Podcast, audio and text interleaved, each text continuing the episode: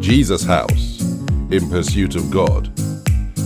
Discovering purpose. Maximizing potential. Impacting lives. This message is being brought to you from Jesus House London. God bless you.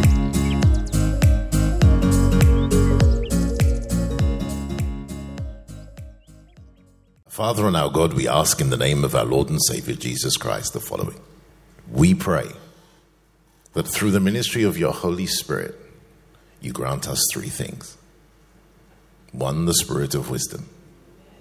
Second, revelation in the knowledge of our Lord and Savior, Jesus Christ. We ask, O Lord, that you combine both of them to cause the eyes of our understanding to be enlightened, that we may know. Know you, know what you have done, and also know what you have done on our inside. We pray, O Lord, that the outcome of your word produces that simple, trusting faith in you, the faith that moves mountains. And we ask this in the name of our Lord and Savior, Jesus Christ of Nazareth. And everybody said, Amen. The struggle I face is not to roll off the back of those testimonies because they were remarkable. Without a doubt, they were remarkable. And the, you'll understand why they are remarkable in a moment. And so, ladies and gentlemen, as you realize, we have spoken at different times over the last few weeks and the last few years about God doing something new, God taking us into a new season. And truly, ladies and gentlemen, this is the year of the turnaround, without a doubt. It is the year of the turnaround. But let me say this first, and so if you're taking notes, kindly write this down. Turnarounds never happen in isolation. Let me repeat myself.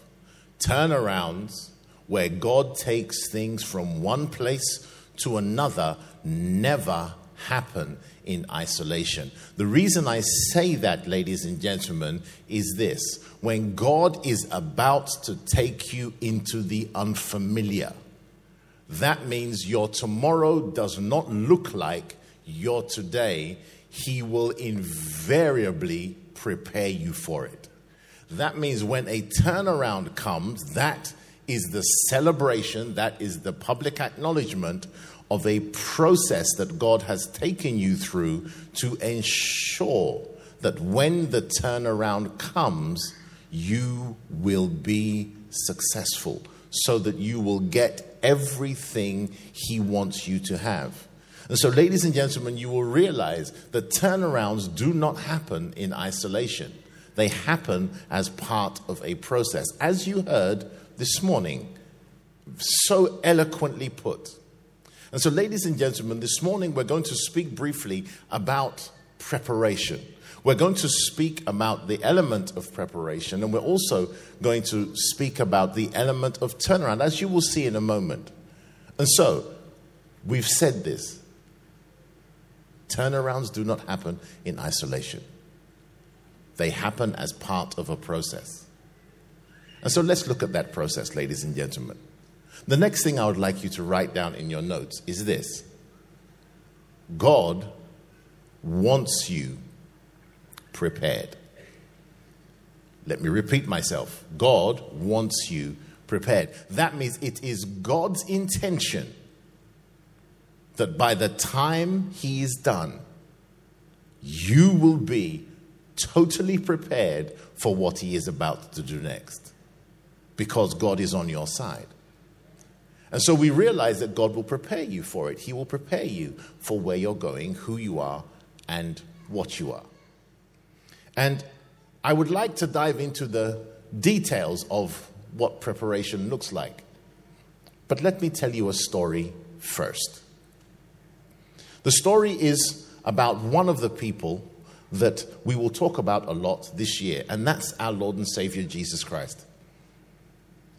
And so, ladies and gentlemen, what I want you to do is come with me. Throw your mind back to way before Jesus has gone to the cross, way before the miracles have happened.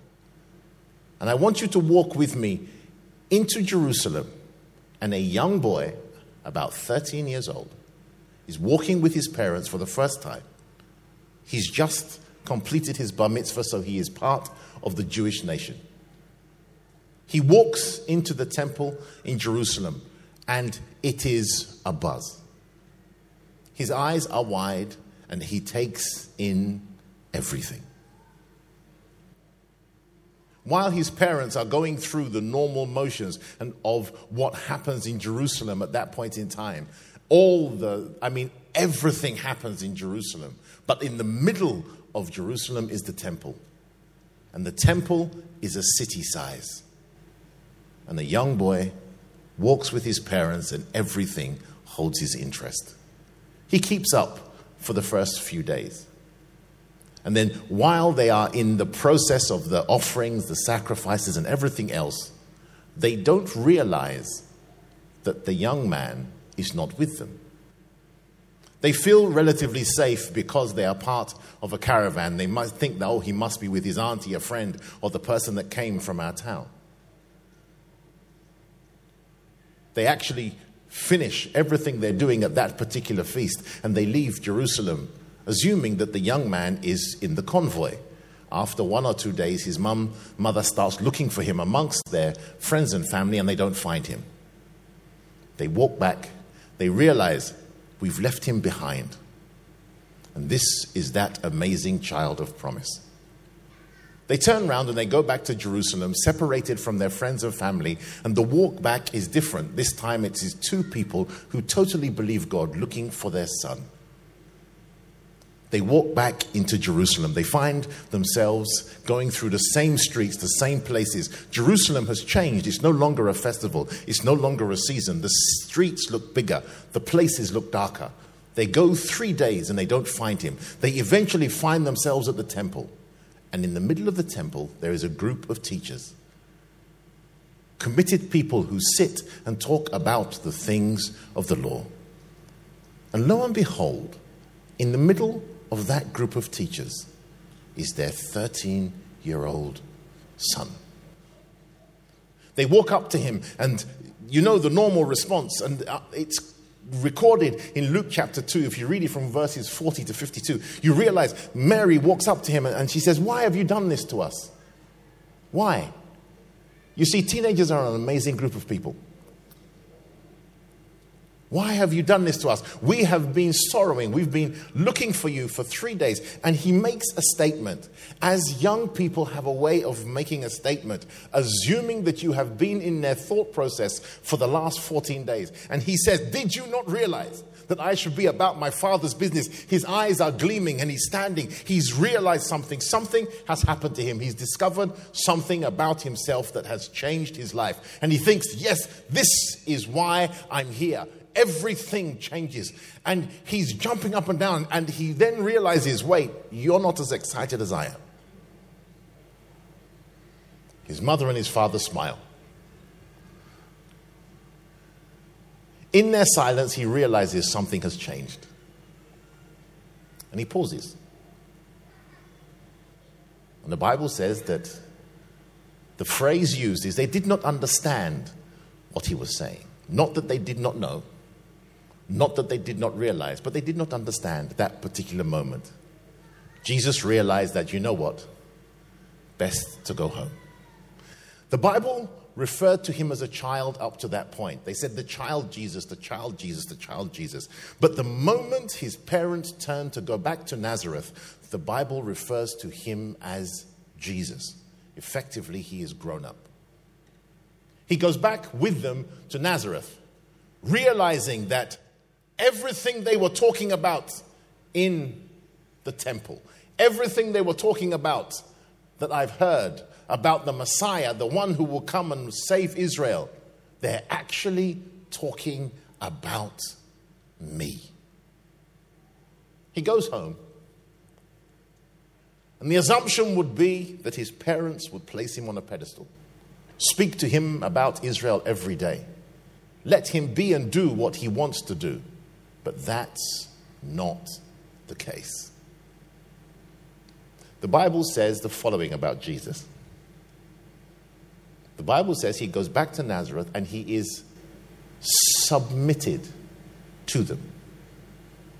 And the Bible says they cause him to grow into a carpenter. They train him in his father's profession. He becomes a part of the community. As far away from being a Messiah as you can imagine. But the Bible ends Luke 2 with this phrase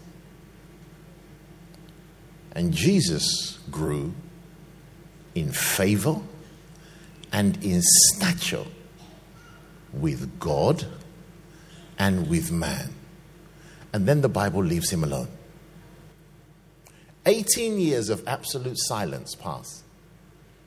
We do not see Jesus again until he is 30 years old. At 30 years old, he's reintroduced into our consciousness. He comes to find his cousin, John the Baptist. He comes to find him and he walks up to him. And John the Baptist sees him and John the Baptist has just finished telling everybody there that, listen, the one that comes after me, he will baptize you in the Holy Ghost and with fire. He's different. I can't even undo his shoes. John the Baptist's eyes are flaring. He's been working in his ministry, crazy ministry.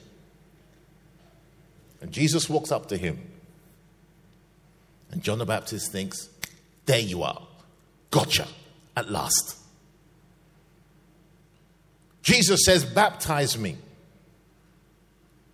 And John the Baptist says, Wait, wait, wait, wait. I don't need to baptize you. You have a baptism that we need. And Jesus responds as follows He says, Let it be done this way so that we may fulfill all righteousness. He doesn't make a scene, he doesn't make a sound, and he doesn't change the process. He quietly submits to baptism because something about him has changed. The Bible records Jesus goes into the water and comes out and only John sees what happens next. The Holy Spirit alights like a dove in the form of a dove, comes down and rests on Jesus. And then God speaks audibly. And God says, This is my beloved Son. And he makes a statement. He then says, In whom I am well pleased. And the rest, they say, is history. Pop quiz. What had Jesus done that warmed the heart of God? The challenge is there are a lot of us in the room and online. I would love your answers, but let me throw a few. Let me give you the answer. What had Jesus done that really, in our minds, would please God? Let me clarify you what he had not done. Nobody blind had had their eyes opened. Nobody dead had been raised from the dead. Nobody had been saved. Nobody had been changed. No miracle had happened. Nothing. Nothing that we see for the next three and a half years of his life that we celebrate. Nothing. But he had done one thing. And God said, that's what I was looking for. And it was this he had prepared for a tomorrow that was invisible when he was 13. So, ladies and gentlemen, Jesus at 30 steps into a turnaround. He steps into a ministry that changes the world. But he had been prepared for it. All Jesus had done that attracted the acknowledgement of God was go through a process of preparation. And God audibly said, This is my beloved Son. Why did I tell you that story? It's this you are standing in a season where God is about to change everything. But He has prepared you for it, and He is preparing you for it. And so, ladies and gentlemen, the turnaround you're looking for will show up. Why? Because God is faithful whether or not it will do and be everything you want it to be is going to be determined by whether or not you walk in his process of preparation. And, ladies and gentlemen, the value of preparation is what you just see. Because after that moment in Jesus' life, as it will be in yours, you do realize Jesus never went back to being a carpenter. His life changed forever. Do we agree? Fine. So, ladies and gentlemen, I'm going to briefly introduce you to maybe four concepts of preparation. There are quite a few. We have the entire year, so we're going to have a lot of fun explaining this. So let's have a look at the first few things. The first thing that I want you to understand about preparation is it is God's desire to prepare you. How does God prepare you?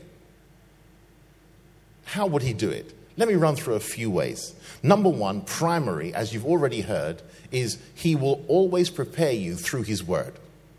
Whenever God wants to get something done in your life, He will prepare you through His Word. When God wants to point you to a season that is unfamiliar, He will point you through His Word. Turn in your Bibles, please, ladies and gentlemen, to Isaiah 43, verses 18 to 19. I will read. The Bible says, Remember ye not the former things, neither consider the things of old. Behold, I will do a new thing. Now it shall spring forth. Shall you not know it? I will even make a way in the wilderness and rivers in the desert. The primary method that God uses to prepare you for a tomorrow that is unfamiliar is His Word. Are we together? Primary method. When God wants to put something on your inside, He will invariably take you to His Word. You've heard that this morning quite a few times. The second thing I want you to remember, ladies and gentlemen, and this may not be as popular. His word we understand. Bible so understand we're going to talk about that in a moment. But the second thing I want you to understand about God wanting you prepared is how does he do it? The first one is your word. The second one I want you to write down is God will prepare you through your circumstances. That means the circumstances that you have gone through, ladies and gentlemen, have been the tools that God is preparing you with for a tomorrow that you may not be able to see yet. When we look at or when you hear a testimony, you realize you are hearing a summary of a life of faithfulness. A life of faithfulness. So, how does God prepare you? Through your circumstances for Ruth to value, and let me use Ruth as an example. The Bible says in Ruth, the book of Ruth starts, and I will only summarize Ruth chapter 1, reading from verses 1 to 5, and then I'll, I'll only I'll show you one more, then I'll move on. But your circumstances, Ruth chapter 1, verses 1 to 5, effectively is a tragedy. The Bible says a man named Elimelech leaves Israel, goes to Moab, and he takes his two sons and his wife. Elimelech dies his sons, Mahlon and Chilion, they then take wives, both of them. One of them is called Orpah, one of them is called Ruth, and they start life. And then Mahlon and Chilion die. And so now you have three widows left themselves. And the assumption would be this has to be a tragedy. But hear me well. Sometimes God will increase the value of what you need the most by ensuring its absence. And so when you listen to Toyos's testimony, as she said in very eloquent words, when you listen to Ife's testimony, as he said in many eloquent words, you realize there's no way that Ife's value of education is going to be average. Why? He fought for it. So, how do we know? So, his education, him becoming a lawyer, him and going through Warwick, him going on to a remarkable law firm, him becoming a voice for someone else, you do realize that he's going to become something because God has increased the value of his education by virtue of what he has gone through. Toyos's story is over 30 years long. And I won't try and tell it to you now, but you do realize her value for health and well being is higher than the average person. Why? Because she's gone through hell. Sometimes, ladies and gentlemen, God will prepare you for your tomorrow by virtue of your circumstances. So let me say this very carefully. Not all your circumstances are hell formed. Sometimes God will allow it to be difficult simply because He wants to build something in you. Are we together? The last thing I will say, I, have got about nine points. I'm only going to pick on one more. And this is, this is really important because we, we heard it. And the th- third thing I want you to understand about God's method of preparing you is this God will invariably prepare you by the people he sends into your life, or vice versa. Meaning, the relationships that God causes to happen to you, ladies and gentlemen, are his tools for shaping your tomorrow. Some of those relationships are beneficial. Some of those relationships are a nightmare. Both of them are going to create in you the kind of person that God wants in your tomorrow. Let me give you an example. Turning your Bibles to 1 Kings chapter 19, verses 19 to 21. 1 Kings chapter 19 verses 19 to 21. And the Bible says the following, speaking about Elijah. So he departed thence and found Elisha, the son of Shaphat, who was plowing with twelve yoke of oxen before him, and he with the twelve. And Elijah passed by him and cast his mantle upon him. Let me stop reading there. Ladies and gentlemen, you do realize Elisha's life was never the same after that encounter. Do we agree? And this was beneficial. And so we realize Elijah and Elisha needed each other. Elijah finds him, casts his mantle upon him, and the rest, let's say, is history. Elisha goes on to do twice as many miracles, completes the work of Elijah. You do, it's something special. Sometimes relationships are like that. But let me tell you about two or three more. You do realize, well, you may not, but I'll, I'll point it out. Another person you're going to hear about this year a lot is Joseph. Joseph's relationships with Potiphar, Egypt, and Potiphar's wife were all part of God's plan to shape him into the person he wanted him to be. You may say, but Potiphar was his jailer. Potiphar was his slave master. Potiphar bought him in a market. How can that be beneficial? How can Potiphar's wife, who tripped the man up, got him locked up for nothing. How can that be beneficial? How can that be beneficial? Wait, this is the kind of thing we spend vigils on. God, slaughter my boss. I need a breakthrough. Okay, send him to Antarctica. Deliver me, oh God. And we are hot on those prayers. Listen to me very carefully. Let me ask you a question. What language, and I'm happy for you to shout out, what language did Joseph interpret Pharaoh's dreams in? He did not speak Hebrew. When he stood before Pharaoh, he was accepted because he was dressed like an Egyptian, looked like an Egyptian, spoke perfect Egyptian, and he understood the royalty of Egypt, all of which he learnt in trouble. So you must understand the relationships that God has sent into your life are either building you, some of them will be positive, but some of them will be a nightmare. But this is how God builds character.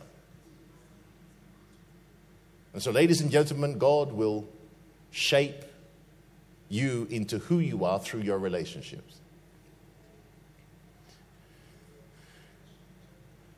God's focus of preparation is singular. It's singular. Now, I'm not necessarily rushing to finish, and I can't finish today. No, no, no, no. But let me point out God's focus of preparation. God's focus of preparation in you is not your circumstances, and it is definitely not your enemies. The Bible says in Psalm 23, reading from verses 5, the Bible says God will prepare you a table in the presence of your what? Meaning your enemies are not his problem. So asking for their removal is not your focus. Key element. What is God's focus in the area of preparation? It's very simple. It is threefold. God, when He puts you through preparation, He is building one thing and one thing only, and that is character. You see, character is the ability to carry and execute a gift. The gift is not God's problem, but character is his challenge. Character is made up of three things what you believe, what you decide, and how you think. And when God takes you through a process of preparation, He will change the way you believe, the way you decide and the way you think. The reason I say so, ladies and gentlemen, is key. The reason I say so is because God is building character. And the Bible says the character that God is building in you is singular. He is building in you His. He's trying to transfer into your life through your relationship with Him, Him. So that when you speak, when you think, and when you act, it is Him that is acting. So you can get the result that He gets. And, ladies and gentlemen, the reason I'm so emphatic about it is this the process of, of preparation will invariably change the way you believe. Belief is not a gift, it's a process. Belief is built over time. The Bible says in Romans chapter 10, reading from verse 17, the Bible speaks about that process that, that faith comes by hearing, and hearing, the Bible says faith comes by hearing, and hearing by the word of God. That is not momentary, it is processional. That means it is repetitive. And when God is preparing you, He's shaping your character. The gift is not the problem, character is. We will break this down over the next few months. But let me end today like this with some good news. And I have pages of stuff. But let me end like this. Before I come to my conclusion, permit me, ladies and gentlemen, to speak to a generation that is slightly younger. And it is this the greatest act of faith a young person can take is to prepare for a future that is currently invisible. You see, your youth is given to you so you can shape what tomorrow will look like. As you walk with God, He will reveal to you who you are, why you are, and what you are here for, which will change how you interact with everybody else around you. How do I know that? Look at Jesus Christ. When Jesus speaks to his parents at the beginning of his story, he presents to them information. Didn't you realize? This is who I am. I've just discovered it. It is information. And the focus of information, many times, is you. By the time he speaks to John the Baptist, 18 years later, he doesn't give John the Baptist information, he gives him revelation. And he reveals to him, This is why we are both here. It's not about you, it's not about me, it is only about our Father. And the Bible says history changes in one moment. One moment. Last point, and I'm done. Preparation, ladies and gentlemen. Why are we speaking about preparation? It is this preparation will always be rewarded. Let me repeat myself preparation for a tomorrow that God sees will invariably be rewarded. Ladies and gentlemen, please hear me well. The process you are in now will not fall to the ground. Why? Because God does not fail.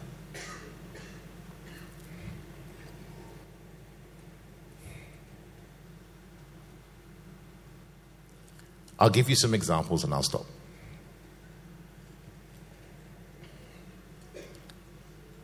We see Ruth walk into our lives in a tragedy. She goes through a process of preparation to come back to an event that had failed before. And this time, when she gets married, history changes. We see Joseph come out of a season of preparation. His desire is to go home. His desire is, I've tried, it's enough.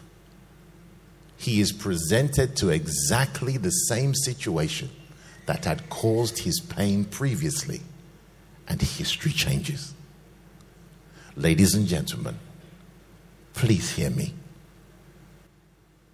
This process will not fail. Why? Because it is governed by one person. The Bible says, and this is my end. Jesus said that the Holy Spirit, John chapter 14, verse 26, the Bible says, for the Comforter, when he comes, he will do what? The Bible says the following teach you all things. And that means, ladies and gentlemen, when the Holy Spirit leads you through this season, He will teach you all things. That means He won't only tell you, that's a lecturer. A teacher will prepare you for what's coming next. Do we agree? And so, ladies and gentlemen, because your teacher is the Holy Spirit, this process will not fail.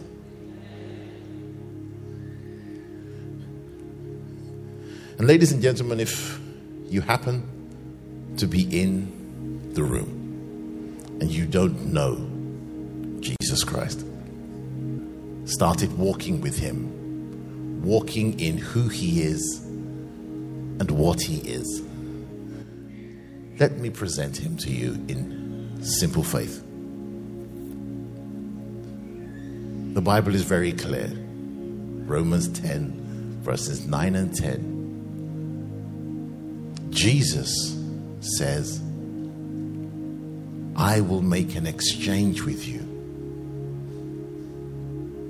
I've paid the price of your sins. I went to the cross. I've been to hell.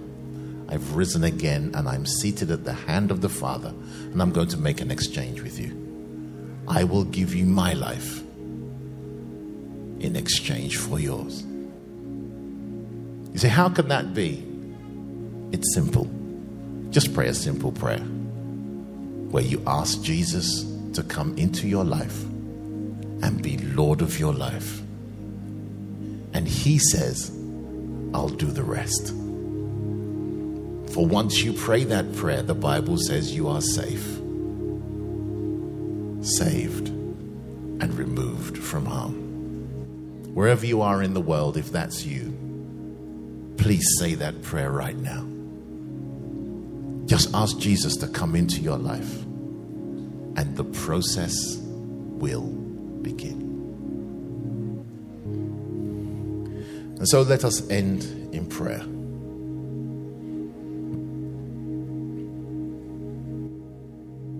My Father and my God, I pray in the name of our Lord and Savior Jesus Christ that as we stand on the edge of the season that will change our lives forever, I ask the following, my Father. That may the Holy Spirit,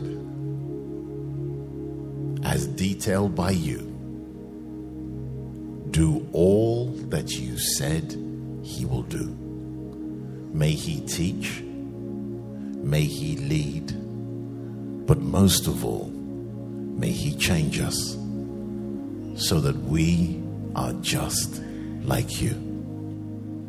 And as we walk into tomorrow, Father Lord, let your people make history. We worship you and we adore you, my Father. And we ask it in the name of our Lord and Savior, Jesus Christ of Nazareth. Ladies and gentlemen, May God bless you.